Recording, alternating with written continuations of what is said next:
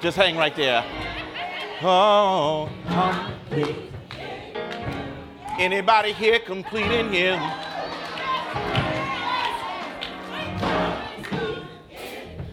Oh, oh, oh. I'm complete in Him. The old saint said, I looked at my hands, and my hands look new. Look down at my feet, and they did too. I don't talk the way I used to talk. I don't walk the way, walk the way, walk the way that I used to walk. I'm complete in Him. Hallelujah. I had to let some friends go.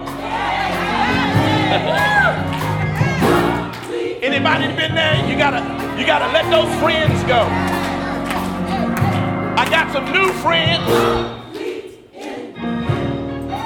but the main friend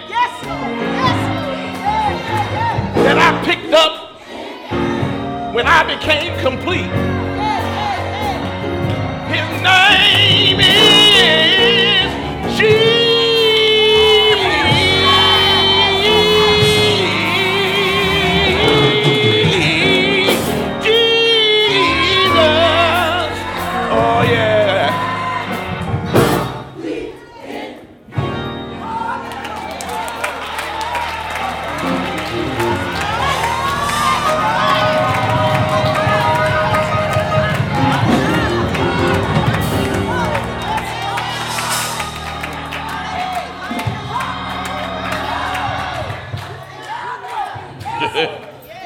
Hallelujah. Hallelujah.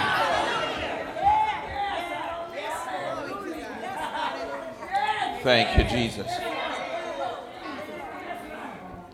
Bless the name of the Lord. Ah, it's good for us to be here. It's good for us to be here. Oh, man. New mission, new mission, new mission. Tracy. You snuck in on me. All right. Minister Lee.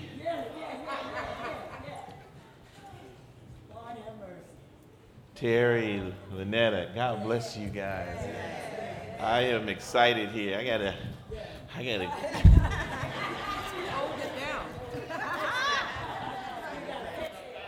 Amen. I'm not sure how much sleep I got last night. Just excited to know that we were going to be together today. On a day like today, thank you, men, for inviting me to come and share this day with you. Men's Day. Father's Day, excuse me, Father's Day, to share this day with you. It's a special day. It's an important day. And let's get right into the Word. Amen?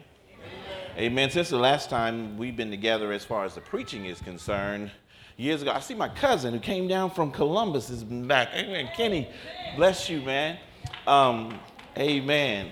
Uh, since, the, since the last time you've heard me, God has taken me through thirty-eight years through some some changes, and and they've all been for the good and for His glory. Amen. I didn't like a lot of them. Amen. I, and uh, some of them didn't feel too good while while I was going through the change. But when I look at it, absolutely, when I look at it, uh, He was making me and molding me into the man that He wanted me to be. Amen. Made some mistakes. Uh, all of them were my fault.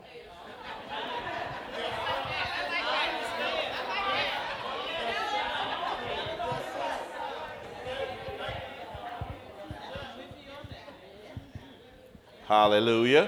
Hallelujah. Amen. All of them were my fault. But there is no failure in God. You might, you might make mistakes, but you have not failed. Chew on that one for a second. You will make mistakes, but you have not failed. You cannot fail.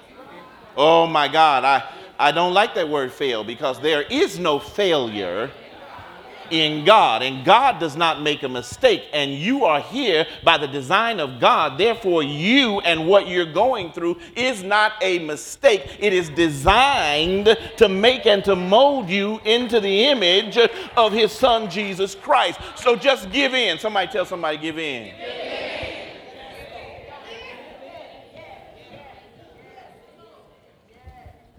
Turn your Bibles to Genesis. Genesis, Genesis chapter twelve. Amen, amen. Would you stand? Genesis chapter twelve.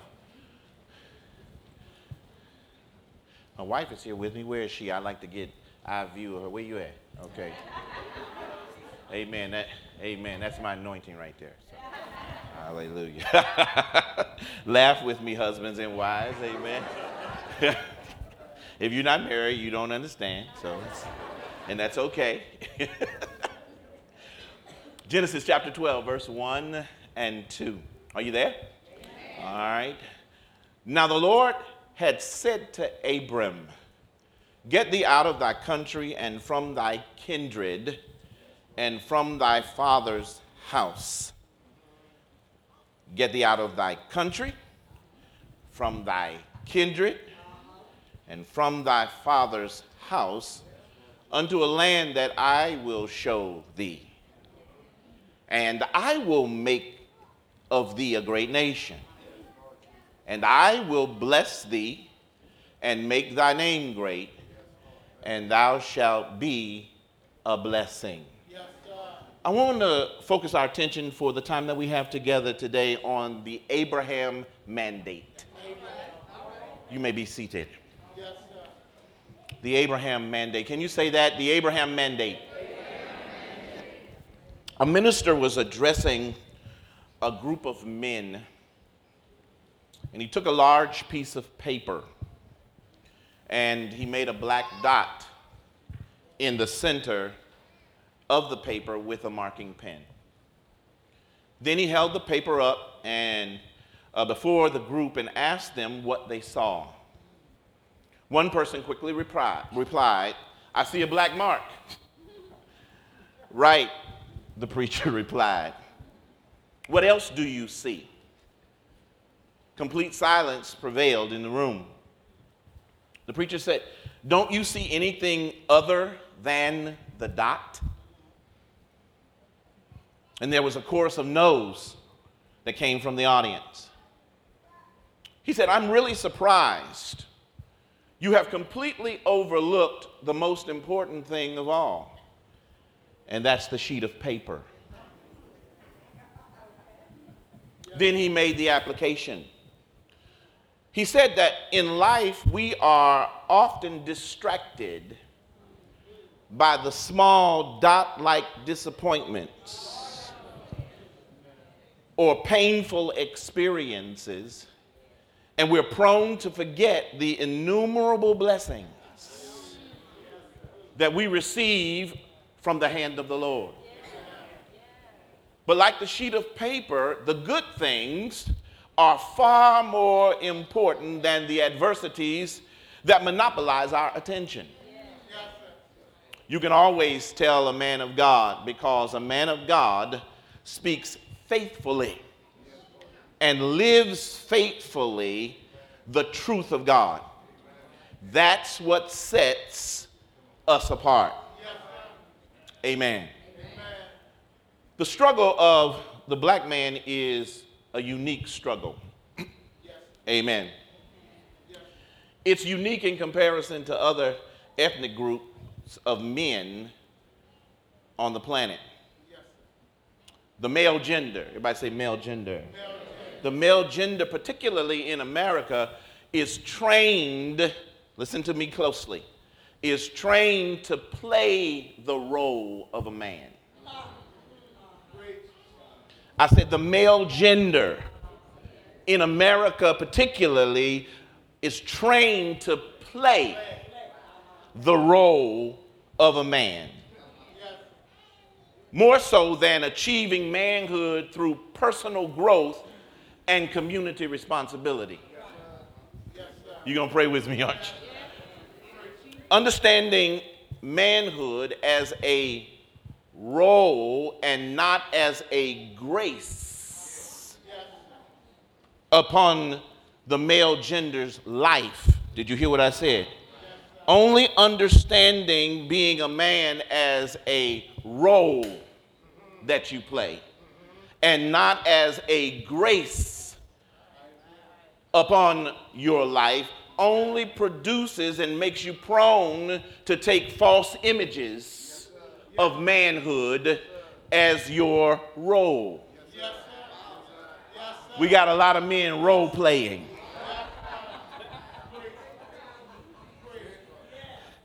Do I have a witness?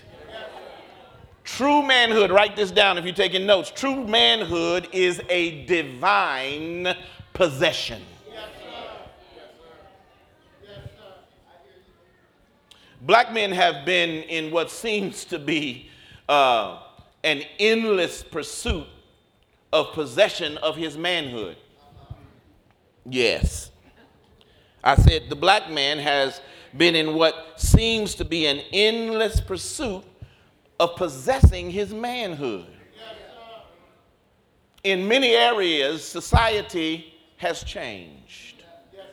The systems, in some respect, have evolved. But the psychology of our society, I said the psychology of our society has not advanced much from the negative mindset of the identity of the black man. Because I now have to teach my grandson. You didn't hear what I said. Yes, yes, I have grandchildren. That seems funny still, doesn't it? I have to teach my grandson the same things that my grandfather taught my father as it relates to keeping ourselves straight in this society. You're not hearing me. So the psychology in our society hasn't changed much as it relates to how they see the man of color.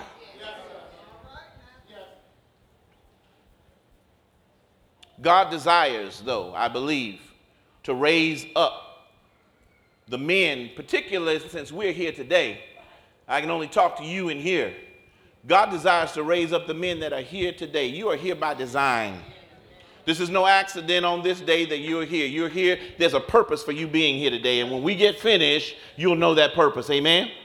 He desires to raise up the men here who, who by general and accepted standards are not expected to excel beyond your father's accomplishments. Did y'all get that? The powers that be right now do not expect the black men that are presently in this room to excel any further than what maybe your father excelled. I don't care how old you are. And we face that every day. Are y'all going to pray with me here? Yeah. See, I got to call it out before I can take authority over it. Are you with me? You, you got you got to name that thing. You got to identify that thing in order for you to know uh, the strategy in which to deal with the thing. We can't stand around here and be silent and not speak this thing in the house of God, because that's the only power that we have to pull down strongholds and every mindset that exalts itself above the knowledge of God and bring it into captivity to the obedience of Christ.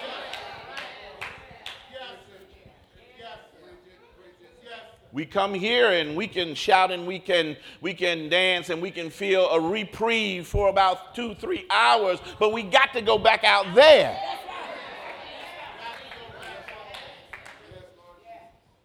So it is to you today that I offer the Abraham Mandate.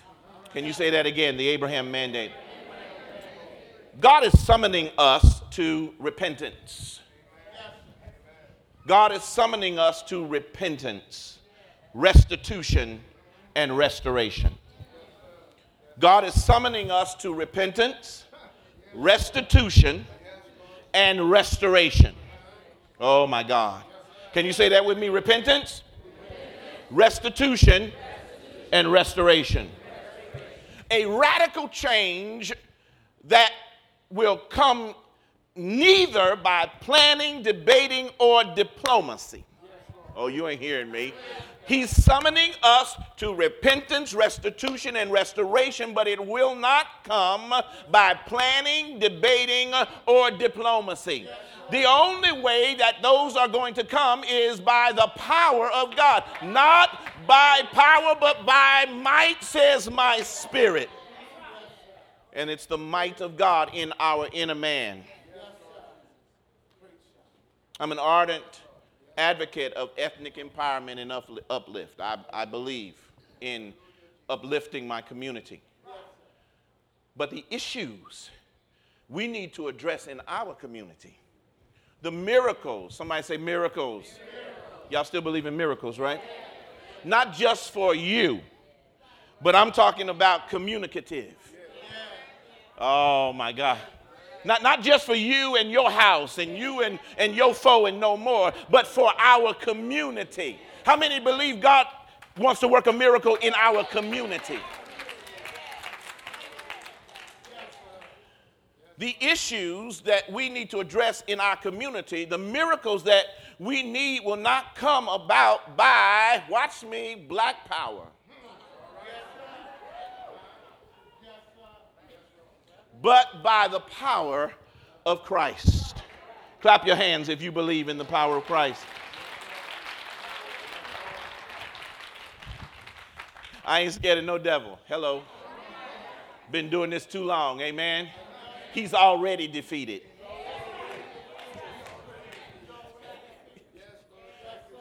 I get to drag him through the streets. Oh, so y'all, y'all missed that. You understand? You understand that's what the word triumphed means? When the scripture says we triumphed, oh, it means to drag the enemy, parade him through the streets, and show him openly that he is defeated. How many triumphant people in the house?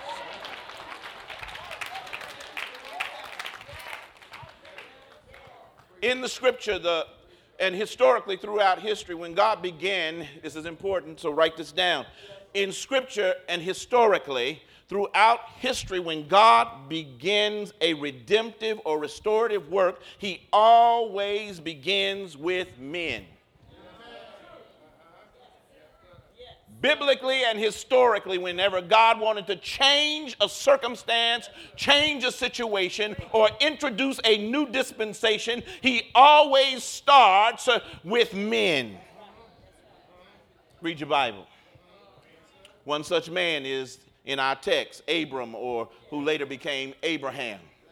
When God got ready to change the course of history, to advance it, somebody say advance it. Advance it beyond its stalemate. Advance it beyond its uh, uh, uh, uh, marking time. He chose a man. Oh, my God. Look to somebody next to you and say, change your source.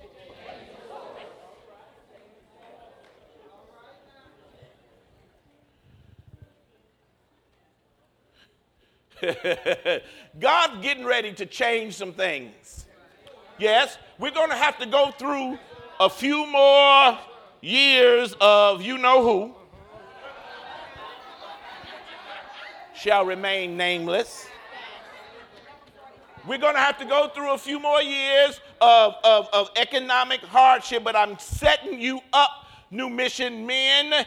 God is going to change this thing, and the folk that he's going to use are not folk that are in the offices of our seats of government. They're in our church houses. That's why we can't, we don't have any time to be stuck in tradition. We don't have any time to be stuck on our own little way of doing things. We got to open the doors of the house and let the men come in, because God is going to use those very men after we change them, after we equip them to bring in a harvest, an end-time harvest that we have never seen before. Hallelujah, hallelujah, hallelujah. Hallelujah.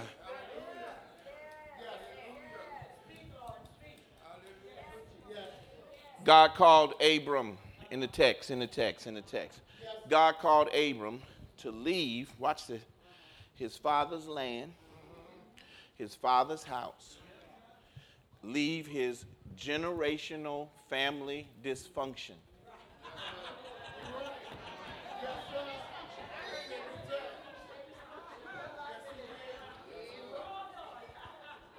You see, you see Abram's father, and therefore the family, had a history of idol worship. They were idol worshipers, and Abram's daddy was one of the head persons. Hey, hello. And God needed to change the direction. Oh, my God. He needed to change the direction of their worship. They were worshiping at the wrong altars. Oh, uh, y'all didn't hear me. they, they had idols, and you know what I call idols? Idols. Our little playthings. Our little dolls. We think children have dolls. No, us adults have more dolls than the children have dolls, and they're called idols. They're called idols. And they were worshiping at the altar of these idols. And God needed them to change the avenue in the spirit that they were going to worship. They were on the wrong street in the spirit realm. I wish I had a witness here. They were on the wrong street in the spirit realm, and he needed them in another neighborhood in the spirit. You're not hearing me.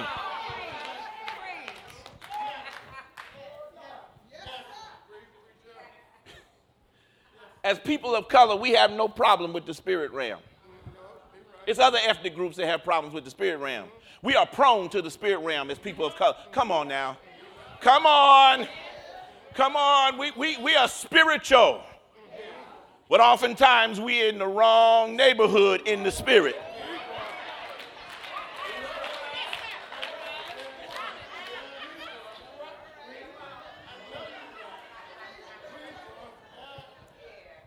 I'm going to say this, you go do the research. Japheth's son is more rational. Yes, sir. Seth's son, oh my God, I mean, uh, uh, uh, uh, yeah, Seth's son is, is, is, is more uh, uh, resolute. Mm-hmm. But Ham's son is more spiritual. Yeah. Mm-hmm. Y'all go do the research. Yeah. Go back to Ham, Shem, and Japheth. From these three, the whole earth was populated.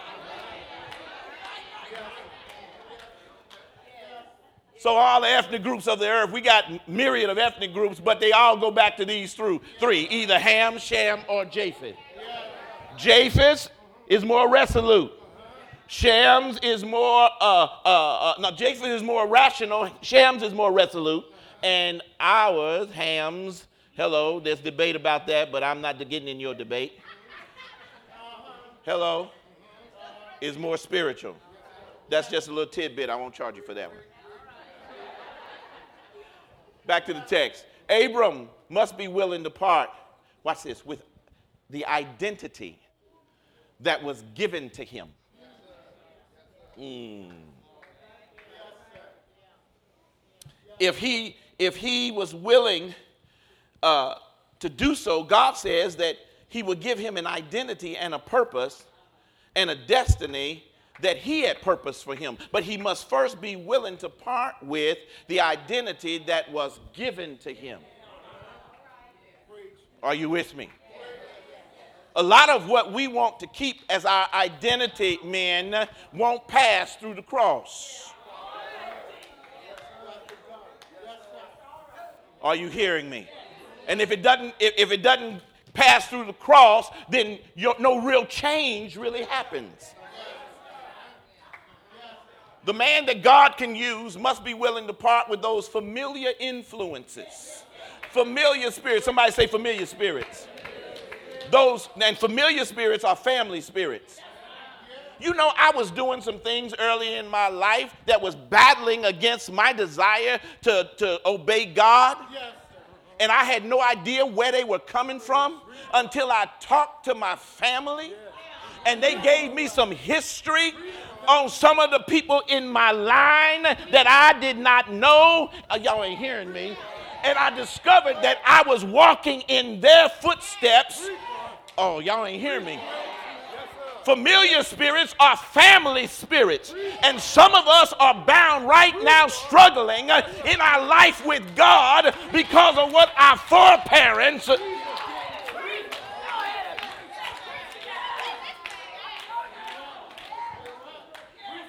And you're going to have to have that tie cut.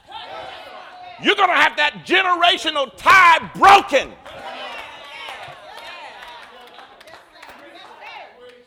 If you struggle with that thing and struggle with that thing, do all right for a few months, do all right for a couple of years, and then hear that thing come back again. That is a familiar spirit. And you need to have that thing broken. Hallelujah. Everybody say ancestral strongholds.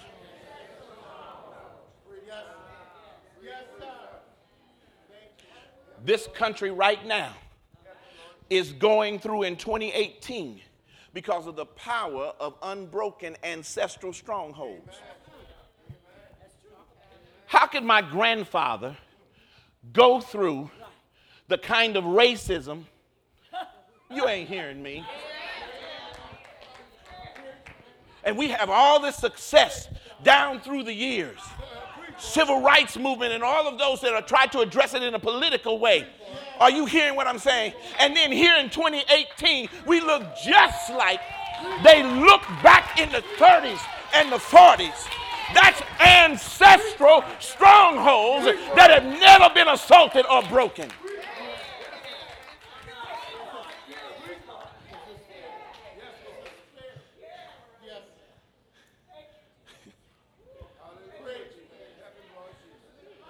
You can say, I said it, the ghost of the Confederacy has risen again.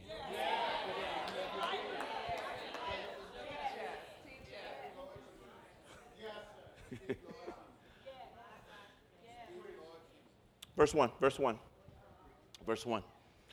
Now the Lord said unto Abram, ooh, this is a good place to preach.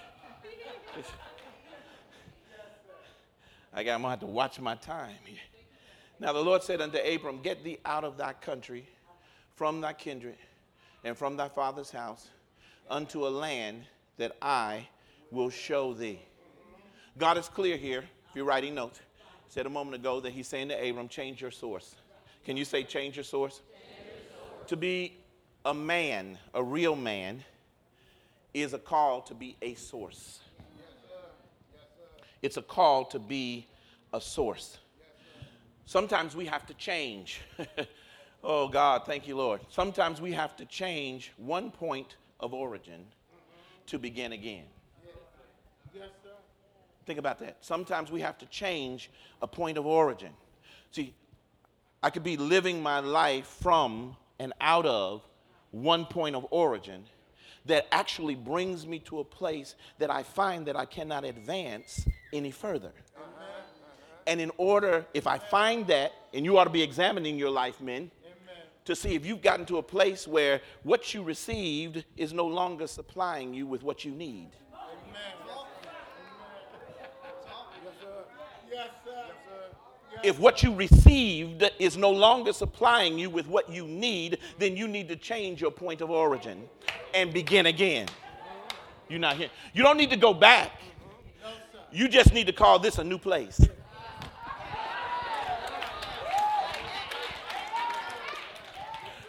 Somebody say, this is a new place today. Let me tell you, let me tell you how immediate that can work for both men and women. Last week was hell for some of you. No, you ain't hearing me. Last week was hell for some of you. Last week had its problems. Last week had its issues. You can say today that this is a new place and start from right.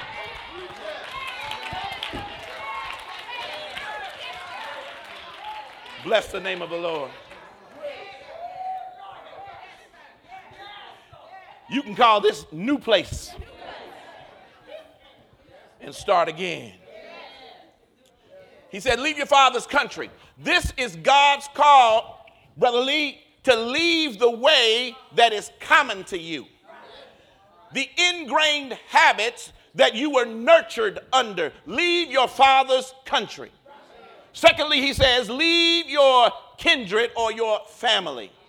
This is God's call, Pastor, uh, uh, for Abram to leave his father's sins. Generativity. Generativity simply means the effects of generational sin, the sins of the father and the family. And then thirdly, he says, leave your father's house. God's purpose for Abram was to make him a source. God wanted to make him a source. Every man in this house, God wants to make you a source. He can't do that if you're still drawing from other sources. If you're still depending on other sources, then they have the right to discipline you.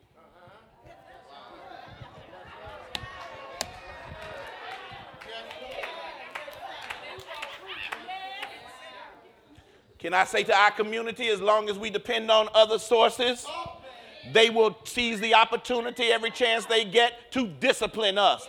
And right now, they're disciplining us because we are drawing too much from them. Solomon told us, envy not the oppressor and take none of his ways.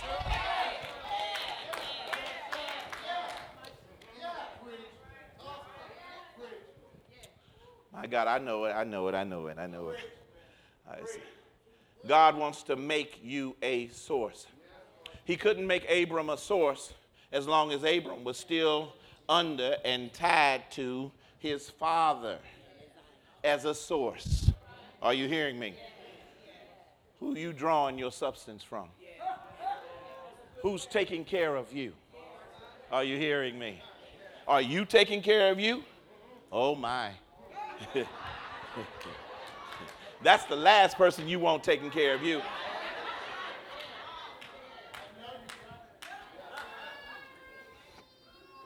Everybody say father. Father means source. That's what the word means. It means source. We need fathers. Hello? You have fathers here At, at New Mission. We have fathers in our community, but beloved, we need fathers. I'm not talking about just fathers to father their own homes. We definitely need to start right there, but we need fathers in our community because we have a generation. Oh my God. Maybe I better not say that here, but we have a generation that think they don't need, oh my God, guidance or fathering. Yes, we do. They are very talented. They are very keen to what uh, needs to happen in community, but none of that gets released until the Father lays hands on you and sends you. Oh, we don't believe the word then. Amen. The Bible says we are under tutors and guardians until the time that the Father determines. Galatians. We're under tutors and guardians. A lot of us are old enough in here to remember growing up in the neighborhood. My mother and father weren't the only guardians in my life.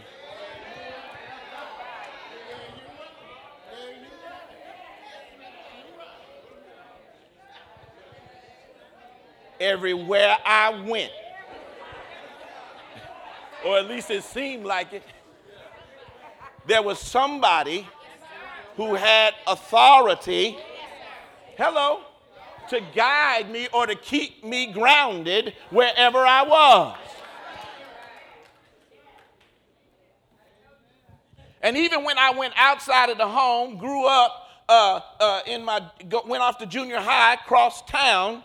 Little did I know that my that my mama had already talked to somebody. Watch this. And deputized them.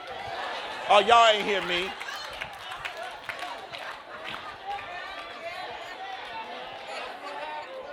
I thought for sure I'm free. I'm I'm I'm, I'm riding the bus myself, cross town to school. I'm free. Get over there, and mama has already given a badge and a gun.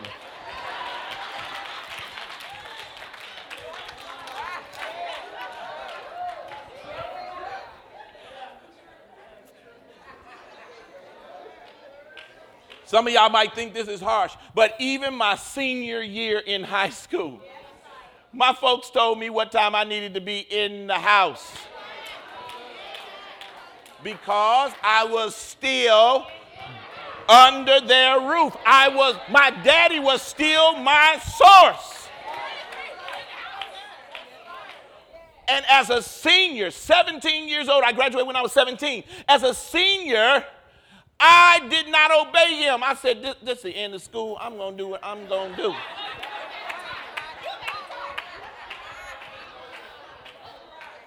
I came in the house, past the time that I was supposed to, lights out. I said, oh, good, they're asleep. And in my house, you got steps, Kenny. You, in my house, you got steps. And you get good at knowing which ones creak.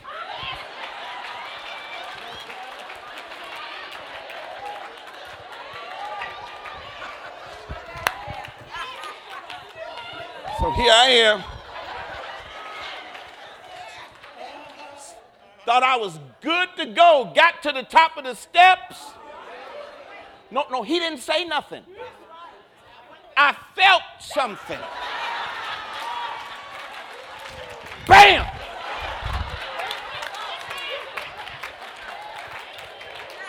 Yeah, some of y'all know my father, meek and mild, Pastor John McMullen. He wasn't meek and mild in his disciplining if you did not obey his rules, if you were in his house. Are you hearing me? Whoever is your source has the right to discipline you. But God is looking for us as men to become sources of wisdom, direction, and encouragement for this generation. Amen? Amen. Let's give God some praise.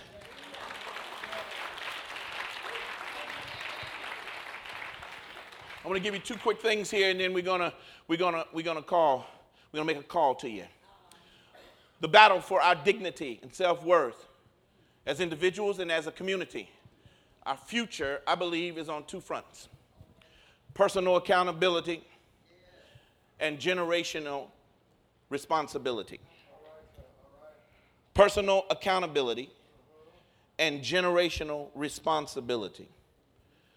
Personal accountability. When you're personally accountable, and that's what that's the problem, one of the problems I'm having with, with our present generation. Nobody wants to be accountable.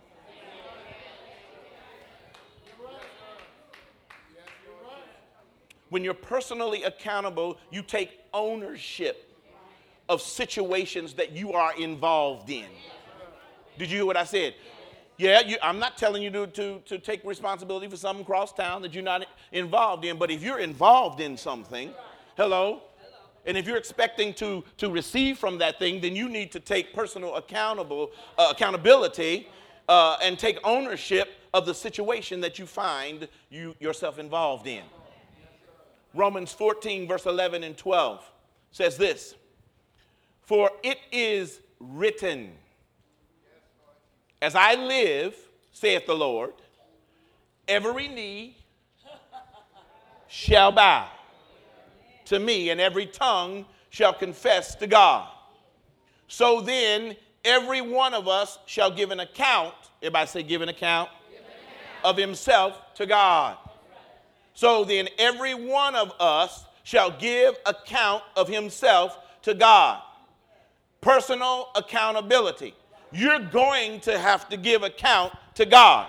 So why not take personal accountability now to make sure that you're lining your life up so that when God opens the book, when God starts looking at the ledger, you can stand before him, oh my God, and hear him say, well done.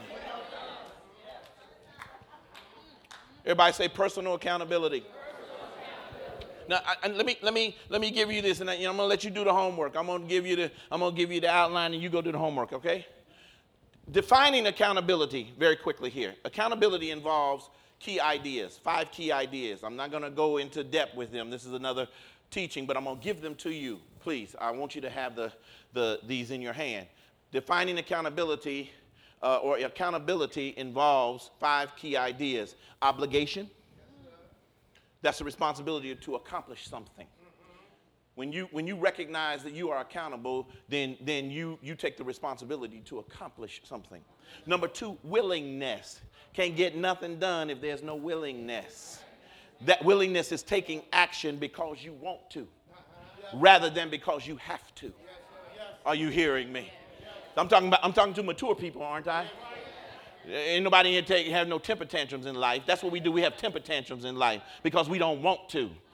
But but but people who take personal accountability, my God, personal accountability are people who have a willingness. Those are kind of people that you can get something done at church with. People who have a willing heart and a willing mind. Those are people that take action because they want to rather than because they have to. Third thing that is involved in accountability is intent. Intentional. You got to be intentional. Nothing happens by accident. Can I get a witness? You got to be intentional. Some of us sit around and wait on life to happen to us instead of going after life and making life. Oh, you ain't hearing me. Are you hearing? It got to be intentional. The reason behind your actions. You got to have intention. And then fourth, ownership. Taking responsibility for our behavior and the outcomes. I told you every mistake that I've ever made in my life was my fault. Uh-huh. Yeah. Ain't no need to be blaming uh, another race of people. Ain't no need to be, oh, shoot. Y'all ain't hearing me. Ain't no need to be blaming, uh, I didn't get this and I didn't get that. I had what I needed and I had God. And as long as you have what you needed and you have God, you have more than enough to get accomplished something successful in your life. I wish somebody would clap their hands and give God some praise. Then the fifth thing that you need is commitment. Somebody say commitment. Commitment is the act of dedicating yourself. See, some of us show up, but we are not dedicated. We keep back a portion. Oh, my God. We keep, I'm only going to give him my foot because my hand might not like what he's doing. You ain't hearing me. But co- people who are committed are all in. Look to somebody and ask them, are you all in?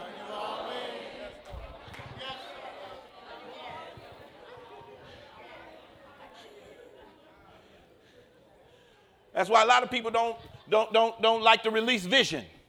Come on, pastors. Because we say everybody in, and people say I'm in. And you start out. You start out. And then after a while you look back.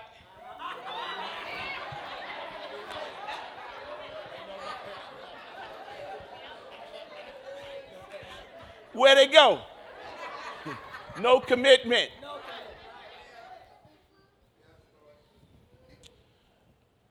One of the things that we have to do is we have to be able to identify the men who, like Abram, refused to live in the bondage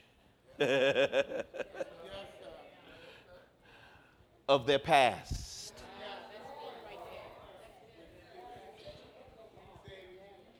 We have to identify those men who refuse to live in the bondages of their past. Throughout the Word of God, the righteous men who embrace general, uh, generational responsibility. That's the second plan. I'm on generational responsibility now. I just moved. So it was personal accountability, now generational responsibility. The, the righteous men in the Word of God who embrace generational responsibility declare that their purpose is to declare the glory of God, watch this, to the next generation. Amen. After you take personal accountability, then you must take generational responsibility. Amen. if the generation that's coming does not walk in the things of God, it's our fault. See, some of us just will not grab that. Just will not grab that. Grab that, please. If the generation, generation behind us does not walk in the things of God, it is our fault. Let me tell you what happens when we take responsibility to make sure, watch this, write this down, there is a sustained generational move of God. When we take responsibility that there is a sustained generational move of God. Terry, you know what I'm talking about musically. A sustained generational move of God. That it doesn't hit and then skip and then pick up again in another generation. We need a sustained move where the generation behind us then steps into the leadership position and then they train the generation behind them and they come right. We need a sustained move.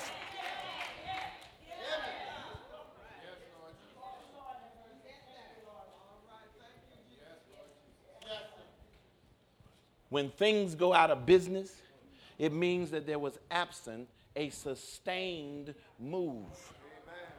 For whatever reason, they could not sustain the original impetus, the original fervor, the original power that started the thing dissipated at some point along the line, and it died.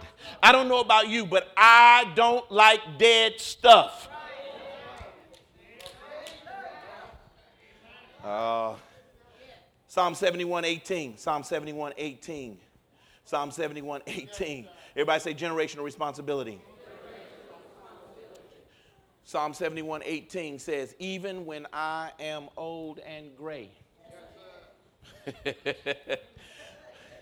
do not forsake me, O God, till, watch this, till I declare your power to the next generation, your might to all who are to come.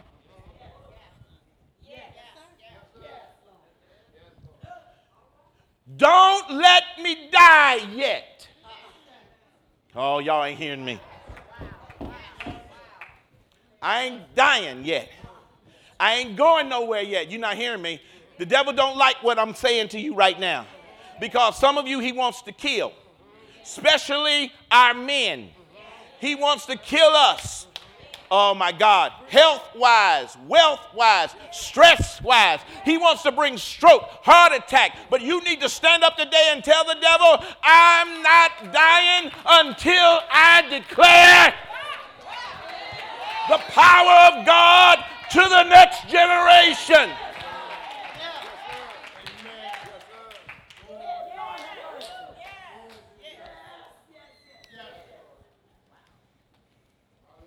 You want to put years on your life? Get this principle right here.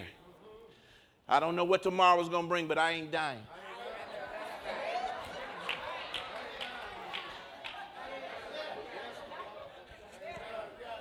I ain't going nowhere. Somebody say, I got more work to do. I got more seeds in me that need to be planted in the generation to come. I need to water them. I need to dig around them. I need to pray that the sun, the S O M, the S O M, will shine upon those seeds. I wished I had a witness here. I wished I had a witness. Look at Psalm one forty-five, verse four. Psalm one forty-five, verse four. I want to get these things in your hand. Uh, somebody else can take them and carry them where they need to go. I just want to get these seeds in your hand, all right? Amen. Psalm one forty-five, verse four. It says, it declares, one generation. Look at that, look at that. One generation shall praise thy works to another and shall declare thy mighty acts. See, this is a generational thing, y'all, that we got. I, are you getting it? Are you getting it?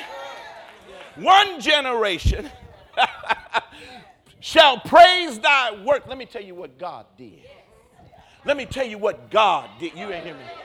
Let me tell you what God did. I was here, not knowing how I was going to get there. But I called on the Lord. I stayed faithful to the Lord. And God made up the difference. Declare or praise thy works to another and shall declare thy mighty acts. Let me tell you what God is doing. Somebody say, let me tell you what God is doing. Now tell somebody what God is doing. Go ahead, tell them, tell them, tell them, tell them, tell them, tell them. Tell them what he's doing. Tell them, tell them what he's doing. I dare you to tell him what he's doing. What he's doing, I dare you to tell him what he's doing.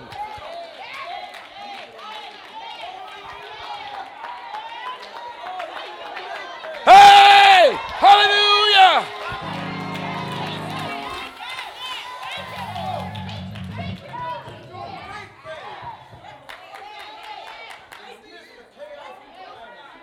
Watch this. I'm finished. I'm finished. I'm finished. I'm finished. But look at this. Look at this. She said, from, from these mandates, from these mandates we just saw in verse one, there's some promises in verse two. He says, I will make thee a great nation. I will bless thee and make thy name great, and thou shalt be a blessing. God says three things here. He says, I promise I will make you great.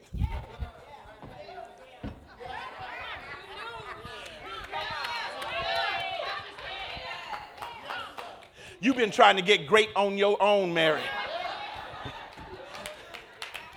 I dare you to take personal accountability and generational responsibility. And God says, I'm going to make you great. And he says, I will bless you. Now, I got, I got to tell you this. I got, Pastor, I got to tell you this. As I was, as I was, as I was exegeting the passage and looking up, up the definitions here, and, and, and when he says, I will bless you, look, it's the promise of God that God would provide Abram with power for success and prosperity. He said, I will bless you. He promises that he, watch this, he will bless him with power for success and prosperity. This word bless, God promises that he will give him the ability to produce. Mm. And he will give him longevity. Darnell, that ain't it though. You ready for this? Y'all ready for this? Give me, give me a few more minutes. You ready for this? The root word here for bless means to take a knee.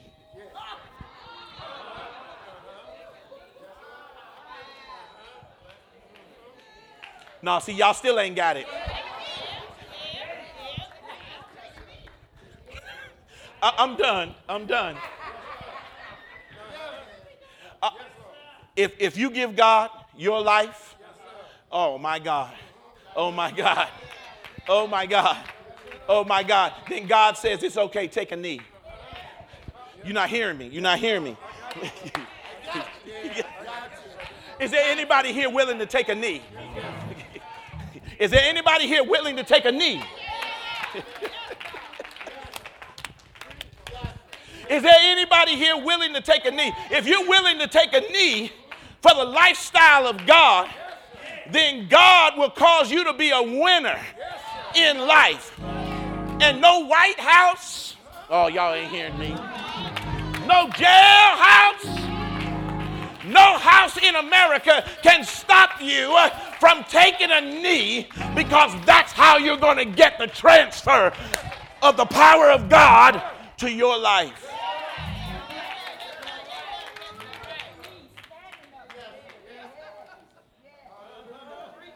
Yeah, yeah, yeah, yeah. There's sometimes when you need to stand. But the problems before us, every time we stand, their power knocks us back. You ain't hearing me. So God's looking for another response. He's looking for some people to take a knee.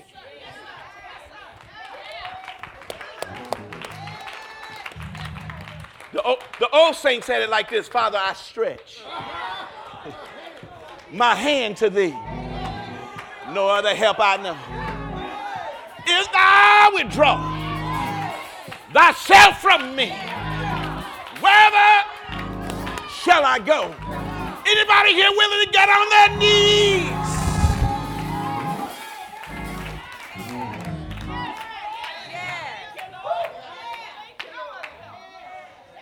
And then God said that he would make his name great.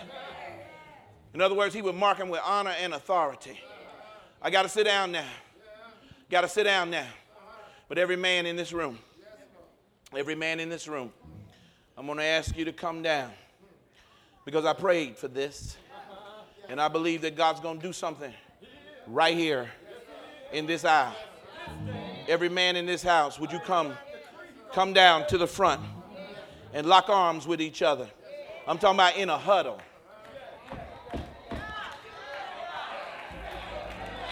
Come on and huddle up. Huddle up.